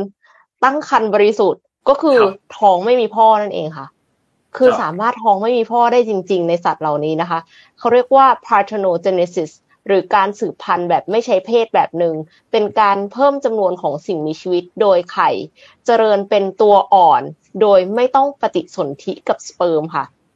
ไข่ของสัตว์เหล่านี้เนี่ย เป็นแหล่งพันธุกรรมเพียงแหล่งเดียวในการสร้างตัวอ่อน ลูกที่เกิดมาจึงมีรูปร่างลักษณะเหมือนแม่ทุกประการให้นึกถึงการโคลนนิ่งอะค่ะ คือมันจะเหมือนกันเป๊ะเลยนะคะ สัตว์ที่สามารถตั้งครรภ์บริสุทธิ์เนี่ยได้แก่พึ่งมดแมลง กบ งูเหลือม ฉลาม ไก่งวงโคโมโดค่ะ คือมีหลายอย่างมากเลยนะ แต่ว่าแต่ละอย่างเนี่ยมันแล้วแต่แล้วแต่สถานการณ์ว่าทำไมถึงจะเป็นแบบนั้น สัตว์บางชนิดเนี่ยก็ตั้งครรภ์บริสุทธิ์เมื่อไม่มีเพศผู้อยู่รายล้อม คือถ้าไม่มีเพศผู้เลยแล้วเหมือนธรรมชาติบังคับให้ ชีวิตมันจะต้องดำเนินต่อไปอะค่ะ ก็ต้องมีการสืบพันธุ์ ดังนั้นก็เลยสามารถที่จะให้ไข่ของเพศเมียเนี่ย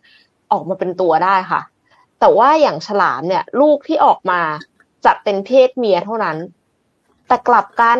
ไก่งวงค่ะ ลูกที่ออกมาจากการตั้งครรภ์บริสุทธิ์เนี่ย จะออกมาเป็นเพศผู้เท่านั้นค่ะนนแปลกไหมแต่คืองงเดี๋ยวก่อนทำไมทำไมบอกว่าโคลนออกมาจาก จากแม่ควรจะเหมือนแม่เนาะแต่ว่าในในไก่งวงอะ่ะ คือเอ็มไปฟัง YouTube อีกช่องหนึ่งมาเขาบอกว่าลูกที่ออกมาจะเป็นเพศผู้เท่านั้นค่ะ แต่ว่าทีนี้ก็จะมีคนสงสัยว่าอ้าวแล้วอย่างนี้คนจะทำได้หรือเปล่า คนเนี่ยจัดเป็นสัตว์เลี้ยงลูกด้วยนม คือที่ผ่านมาเนี่ยยังไม่มีสัตว์เลี้ยงลูกด้วยนมที่ทำแบบนี้นะคะ เพราะว่าอะพึ่งมดแมลง ก็ไม่ใช่เนาะแล้วก็คืออย่างกบเนี่ยก็คือ ก็เป็นสัตว์ครึ่งบกครึ่งน้ำแล้วก็โคโมโดเป็นสัตว์เลื้อยคลาน ฉลามเนี่ยก็คือประมาณเป็นปลาอย่างนี้ใช่ไหมคะ ก็ไม่ใช่ ก็ไม่ได้เป็นสัตว์เลี้ยงลูกด้วยนมไก่งวงเป็นสัตว์ปีกแต่ว่าเมื่อปีพศ 2547 ค่ะ นักวิทยาศาสตร์ชาวญี่ปุ่น ที่ชื่อว่าโทโมฮิโรโคโนะเนี่ย จาก Tokyo University of Agriculture ได้สร้างหนูตัวหนึ่ง โดยที่ไม่ใช้เชื้อตัวผู้ค่ะ หรือว่าไม่ใช้สเปิร์มในการผสมพันธุ์เลย แต่เกิดจากการผสมกันของไข่จากหนูตัวเมียสองตัวคือนึกถึงสมรสเท่าเทียมเลยนะไข่จากหนูตัวเมียสองตัวใช้เทคโนโลยีชีวภาพระดับสูงเปลี่ยนแปลงยีนในไข่ของหนูตัวเมีย โดยการลวงให้นิวเคลียสของไข่ฟองหนึ่งประพฤติตัวคล้ายกับเซลล์สืบพันธุ์เพศผู้ค่ะนำนิวเคลียสของไข่ที่ได้รับกระตุ้นแล้วเนี่ย เข้าไปผสมกับไข่ปกติ เพื่อนำไปฝากท้องในหนูตัวเมียตัวหนึ่งจีโนมของไข่ทั้งสองใบเนี่ยก็เกิดการรวมตัวและเริ่มแบ่งเซลล์กลายเป็นตัวอ่อนในเวลาถัดมาค่ะ สุดยอดเลยไหมครับ ทั้งนี้อัตราการประสบความสำเร็จของการผลิตตัวอ่อนจากคันบริสุทธิ์เนี่ยยังถือว่าต่ำมาก เพราะว่าหนูตัวนั้นและน้องสาวเนี่ยเป็นเพียงสองชีวิตที่ถือกำเนิดจากไข่ 457 ฟองค่ะ ก็คือ2จาก457นะคะ นักวิทยาศาสตร์เรียกกระบวนการถือกำเนิดโดยที่ไม่อาศัยเชื้อตัวผู้มันผสมกับไข่ตัวเมียว่า การตั้งครรภ์บริสุทธิ์หรือว่า parthenogenesis นอกจากงานวิจัยนี้เนี่ยนักวิทยาศาสตร์พบว่าสัตว์เลี้ยงลูกด้วยนมก็อาจเกิดคันบริสุทธิ์โดยบังเอิญได้เช่นกัน เมื่อได้รับการกระตุ้นที่คล้ายกับการผสมจากสเปิร์ม แต่ว่าตัวอ่อนเนี่ยมักจะไม่เจริญเติบโต แล้วก็มักฝ่อไปในสองถึงสามวันหลังจากนั้น ที่เป็นเช่นนี้ก็เนื่องจากสัตว์เลี้ยงลูกด้วยนมเนี่ยที่ได้ถูกตั้งโปรแกรมหรือว่าถูกกำหนด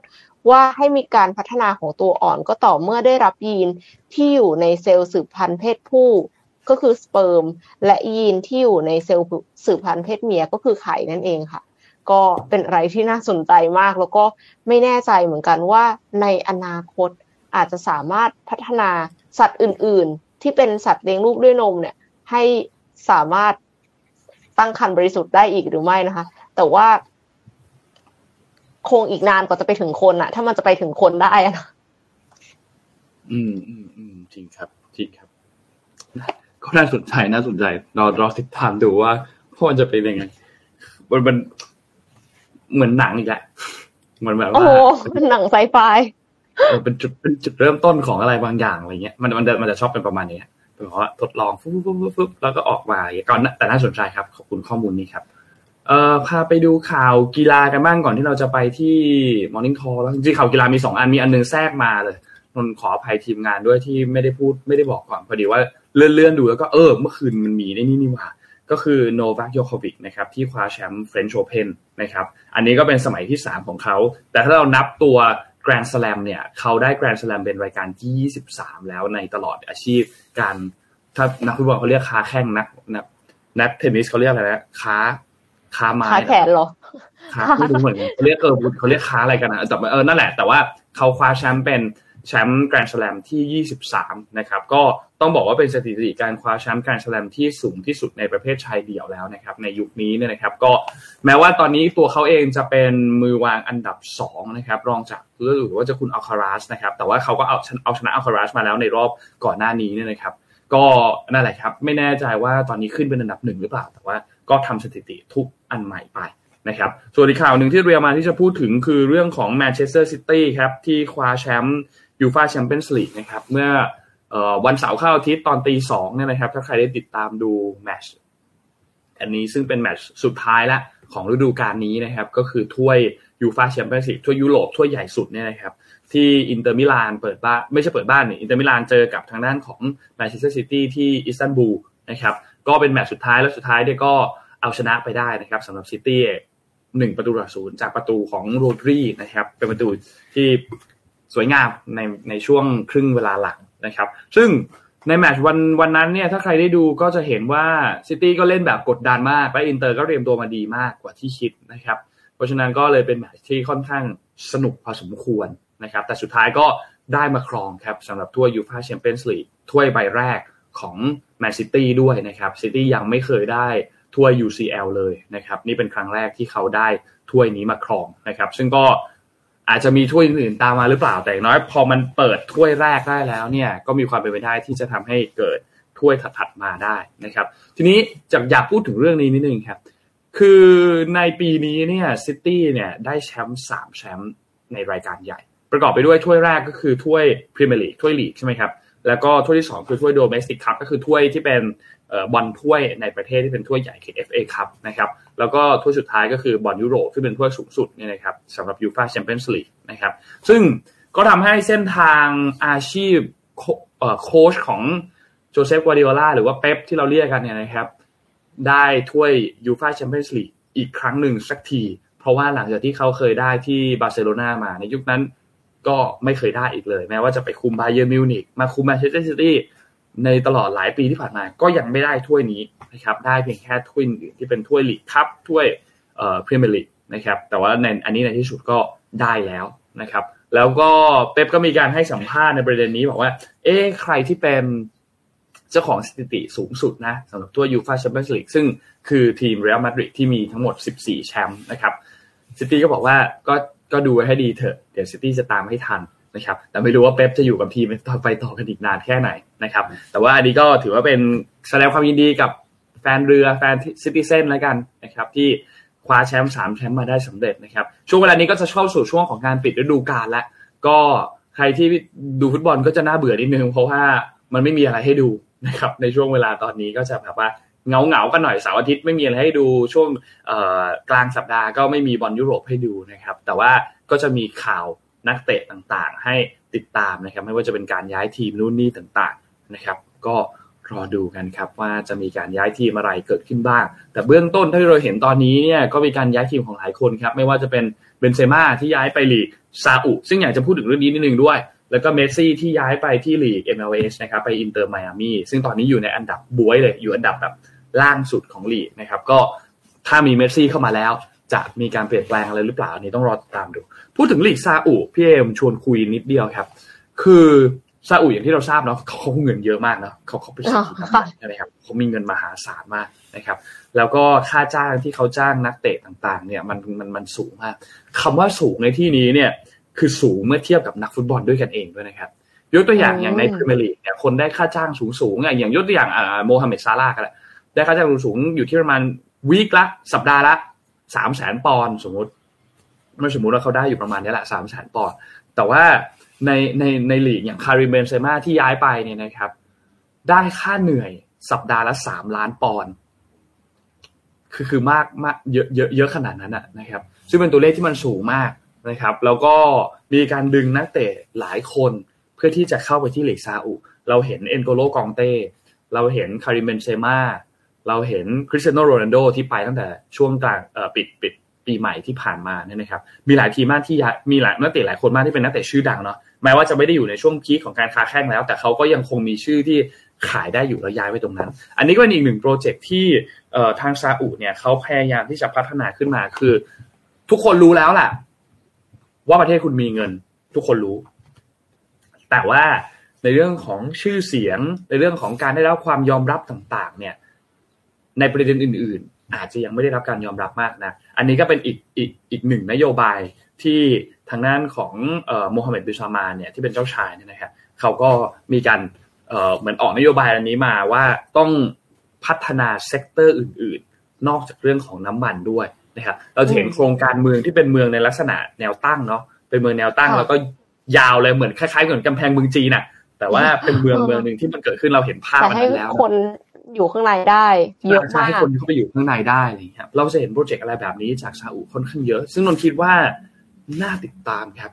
ค่อนข้างน่าติดตามเลย โดยเฉพาะอย่างยิ่งอย่างโปรเจกต์ของกีฬาอันนี้เนี่ย เราเคยเห็นลีกของจีนที่เคยพยายามที่จะทำแบบนี้แต่สุดท้ายเรื่องของการเงินเรื่องอะไรต่างๆ แล้วทำให้สุดท้ายว่าโปรเจกต์นี้ก็ไม่ได้ประสบความสำเร็จเท่าที่ตั้งใจไว้นะครับ แต่ว่าที่ซาอุอะคือคือคือเงินมันเยอะมากใช่ไหมครับ คือมันมีเงินอยู่แล้วอะ เพราะฉะนั้นโปรเจกต์อันนี้ก็เลยน่าติดตามครับสำหรับการดึงดูดนักเตะที่จะเข้าไปเตะในพื้นที่บริเวณตรงนี้ ซึ่งมันแน่นอนว่ามันจะสร้างแรงสั่นสะเทือนไปถึงหลีกยุโรปแม้ว่าจะเป็นหลีกอันดับสูงสุด แต่ลองคิดภาพในอีกสิบปียี่สิบปีหลังจากนี้สิครับ ถ้าซาอุยังคงอยู่ในเพสแบบนี้มีการพัฒนาแบบนี้ มีคนเข้ามาลงทุน มีทีมลงทุนมีเงินเม็ดเงินมาหาศาลเข้ามามันอาจจะดึงดูดนักเตะ ดึงดูดคนดูให้เข้าไปได้มากยิ่งขึ้นด้วยนะครับ อันนี้ก็ น่าติดตาม มันดึงดูดขนาดไหน ตอนที่โรนัลโดไปเตะไทยเราไม่เคยถ่ายทอดสดนะครับ ไม่เคยรายงานผล ไม่เคยมีไฮไลท์ของลีกซาอุ แต่ว่าไทยเราต้องทำเพราะว่าโรนัลโดเป็นอะไรอย่างเงี้ยเพราะฉะนั้นมันมันดึงดูดเป็น magnet มหาศาลมากครับสำหรับนักเตะที่มีชื่อเสียงนะครับ ก็รอติดตามดูครับว่าลีกซาอุจะไปได้ไกลขนาดไหน แล้วภาพในอีกสิบปีห้าสิบสิบปียี่สิบปีเนี่ยจะเป็นอย่างไรก็ รอติดตามกันดูครับมานี้ครับเรากลับมาที่ Morning Talk แล้วกันค่ะเพราะเหลืออยู่ห้านาทีเนาะอ่ากิจวัตรประจำวันอะไรที่ทำแล้วช่วยเพิ่มประสิทธิภาพในตัวเอง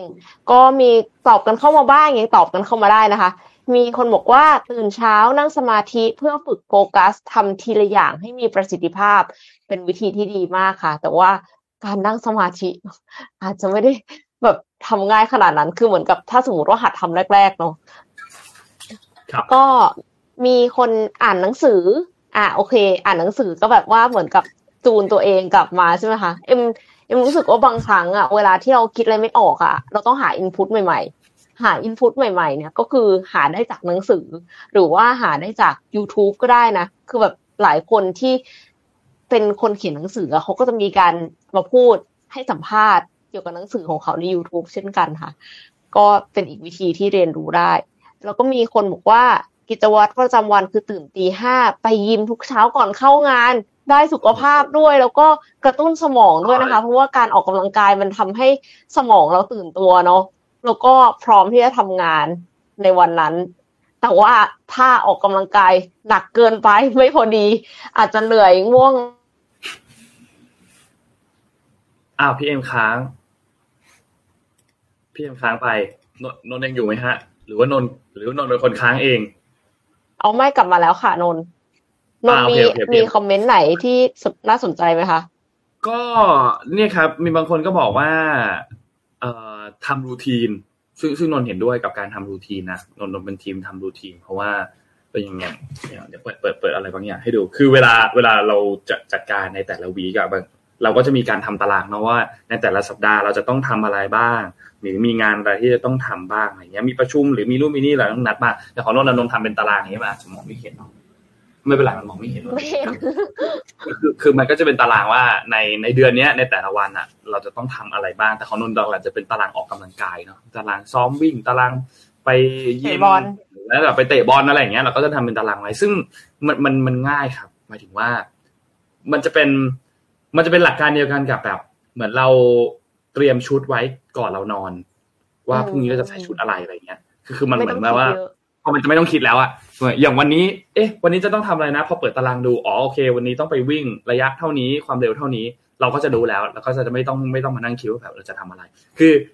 มันจะเป็นอีกขั้นหนึ่งของการที่เราบอกว่าเราจะออกกำลังกายสัปดาห์ละสองวัน แต่อันนี้จะเป็นอีกอันหนึ่ง เป็นอีกขั้นหนึ่งว่าวันจันทร์เราจะทำแบบนี้ วัน วันวันพฤหัสเราจะทำแบบนี้วันศุกร์จะทำแบบนี้อะไรเงี้ยมันก็จะใช้ชีวิตง่ายขึ้นซึ่งอันนี้อาจจะต้องแล้วแต่คนครับ บางคนทำตารางนี้แล้วอาจจะรู้สึกว่าแบบ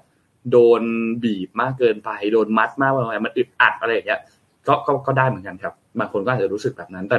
นนคิดสำหรับนนทำตารางแบบนี้แล้วมันง่ายขึ้น แล้ว ถ้าวันไหนที่เรารู้สึกร่างกายเราไม่ไหววันนี้เพลียมาก มันก็โอเคมากๆครับ ที่เราจะ skip การออกกำลังของเราไป มันก็ไม่ไม่ใช่เรื่องที่จะผิดอะไรนะครับ แต่ก็ลองดูครับ มันต้องมีวิธีที่ work กับแต่ละท่านครับ แล้วก็มีคน bullet journal ค่ะอ๋อ bullet journal อันนั้น อันนั้นก็เป็นอันหนึ่งที่ที่ดีครับแล้วก็มีคนนอนค่ะ นอนสิบห้านาทีทำให้เฟรชขึ้น อะ อันนี้ก็ก็มีแบบมีระยะเวลาหลายเทคนิคเนาะว่านอนกี่นาทีกี่นาที แต่ถ้านอนเยอะเกินไปเนี่ย จะกลายเป็นง่วงกว่าเดิมนะใช่เออโดนทำบ่อยแน่นอนนอนสิบห้านาทีเนี่ยโดนทำบ่อย วาดรูปเพิ่มสมาธิค่ะ เพิ่มคอนเซนเทรชันมีคนสวดมนต์ก่อนนอน ครับ ตื่นเช้าขึ้นมามีสติเพื่อจัดการนายเดี๋ยวนะ จัดการอะไรนะคะ จัดการกับนายท่านหรือเปล่ากับนายท่านนายท่านนี่ไม่แน่ใจว่านายท่านหมายถึงแมวใช่ไหมไม่ไม่หมายถึงแบบหมอนข้างอย่างนี้ใช่ไหมคะนายท่านเนี่ยครับ มีคนฟังพอดแคสต์ค่ะฟัง MDR ครับ ฟังพอดแคสต์ฟัง MDR ตื่นมาฟัง MDR นี่ชื่นใจมากเลยค่ะ อ๋อเออเออกับอีกอันหนึ่งคือ พอทำตารางแล้วมันจะเหมือนเหมือนเล่นเกมพี่เอ็มมันจะเป็นเหมือน challenge อะว่าแบบเราทำภารกิจนี้สำเร็จไหมในวันนี้อะไรเงี้ยเราอยากจะกาออกให้ได้ใช่ไหมว่าแบบฉันทำแล้วอะไรเงี้ยเหมือนแบบว่าขีดเส้น to do list ออกแบบสะใจตรงตรงขีดเส้นอ๋อเขาหมายถึงใช่ใช่พี่เอ็มเราเห็นด้วย เขาหมายถึงกระบะแมว กระบะแมวอ๋อ เออเออเออกระบะทรายกระบะที่มันเอาไว้ถ่ายของเสียใช่ป่ะใช่นั่นแหละครับ น่าจะประมาณนี้ไหมฮะสำหรับ Morning Talk ค่ะ มีคนเช็ค planner ด้วยค่ะ แบ่งงานด่วนงานหลักแล้วก็ประจำวัน อ่า ใช้ planner เป็นประโยชน์ค่ะ ใช้ของ Mission to the Moon หรือเปล่าฮะโทษทีแซวแซวแซวแซวแหมขายแป๊บเดียวก็หมดแล้วจะไม่คาดหวังให้คนใช้ Mission to the Moon เขาเพิ่งวางขายอันนี้ใช่ไหมเดี๋ยวนะ มันเป็นเป็น meeting book ป่ะครับ เหมือนนนเห็นว่าแวบนะ ไม่แน่ใจทีมงานเอาภาพขึ้นมาประชุมอย่างนี้เหรอคะใช่ครับ เหมือนเป็นแบบว่าหนังสือจัดจัดการการประชุมอะไรเงี้ยเป็นเป็น meeting book ก็มีมีวางขายอยู่แต่ข้างในก็จะมี detail นู่นนี่ต่างๆ ว่าแบบ เออเนี่ย เวลาการประชุมมันควรจะต้อง tracking อะไรบ้าง แล้วมันจะต้องไปตามอะไรต่อได้บ้างอะไรเงี้ยก็เป็นเป็นอีกอันหนึ่งที่ที่ทางทีม Mission เขามี มีทำออกมานะครับ ทีมงานก็ก็ตั้งน่าจะน่าจะต้องตั้งใจทำมากๆอยู่แล้วแหละแล้วก็หวังว่าน่าจะมีคนที่ชอบอะไรแบบนี้เหมือนกันนะครับ ที่เป็น The Meeting Book เนาะเวลาเราประชุมแล้วบางทีแบบต้องไปดูว่าเอ๊ประชุมครั้งนี้มันได้เรื่องอะไรบ้าง แล้วสุดท้ายมันจะต้องไป follow up เรื่องอะไรต่อบ้างมี action มี action plan ยังไงอะไรอย่างเงี้ยก็สรุปสาระการประชุมมาให้เลยนะคะเนี่ยจะดีมากเอาให้ตรงกันนะคะ กับสิ่งที่พูดในห้องประชุม แล้วหน้าเยอะด้วยหนึ่งร้อยเก้าสิบสองหน้า ใครที่สนใจก็เข้าไปดูกันได้ที่ Line Shopping นะครับมีคนถามว่าอะไรนี่แหละมีสมุดที่ไม่ต้องเข้าประชุมไหมคะอ่าครับผมอันนี้คือผมว่าเป็นแบบบัตรผ่าน บัตรผ่านไม่เข้า ไม่ใช่บัตรผ่านในการเข้าชอบชอบชอบชอบชอบชอบนั่นแหละครับ ก็ฝากกันไว้ด้วยครับสำหรับ Meeting Book ครับ นี่สมมูลแบะลิงก์มาให้แล้วเร็วมาก ขอบคุณมากครับ โอเค วันนี้น่าจะครบถ้วนไหมครับพี่เอ็มครบถ้วนแล้วค่ะ ส่งทุกคนไปทำงานค่ะได้คบเริ่มวันจันทร์ที่สดใสค่ะ ครับผม แน่นอนครับ วันนี้ขอบคุณท่านผู้ฟังทุกๆท่านมากนะครับที่ติดตาม Mission Daily Report ในเช้าวันนี้นะครับ วันจันทร์นะครับก็สัปดาห์นี้ไม่มีวันหยุดนะครับ เจอกันตลอดสัปดาห์เลยนะครับฉะนั้นผ่านพุธพฤหัสจนถึงวันศุกร์นะครับ แล้วก็ขอบคุณผู้สนับสนุนหลักของเราครับ Liberator ครับเทรดเองทำเองทำไมต้องจ่ายค่าคอมนะครับข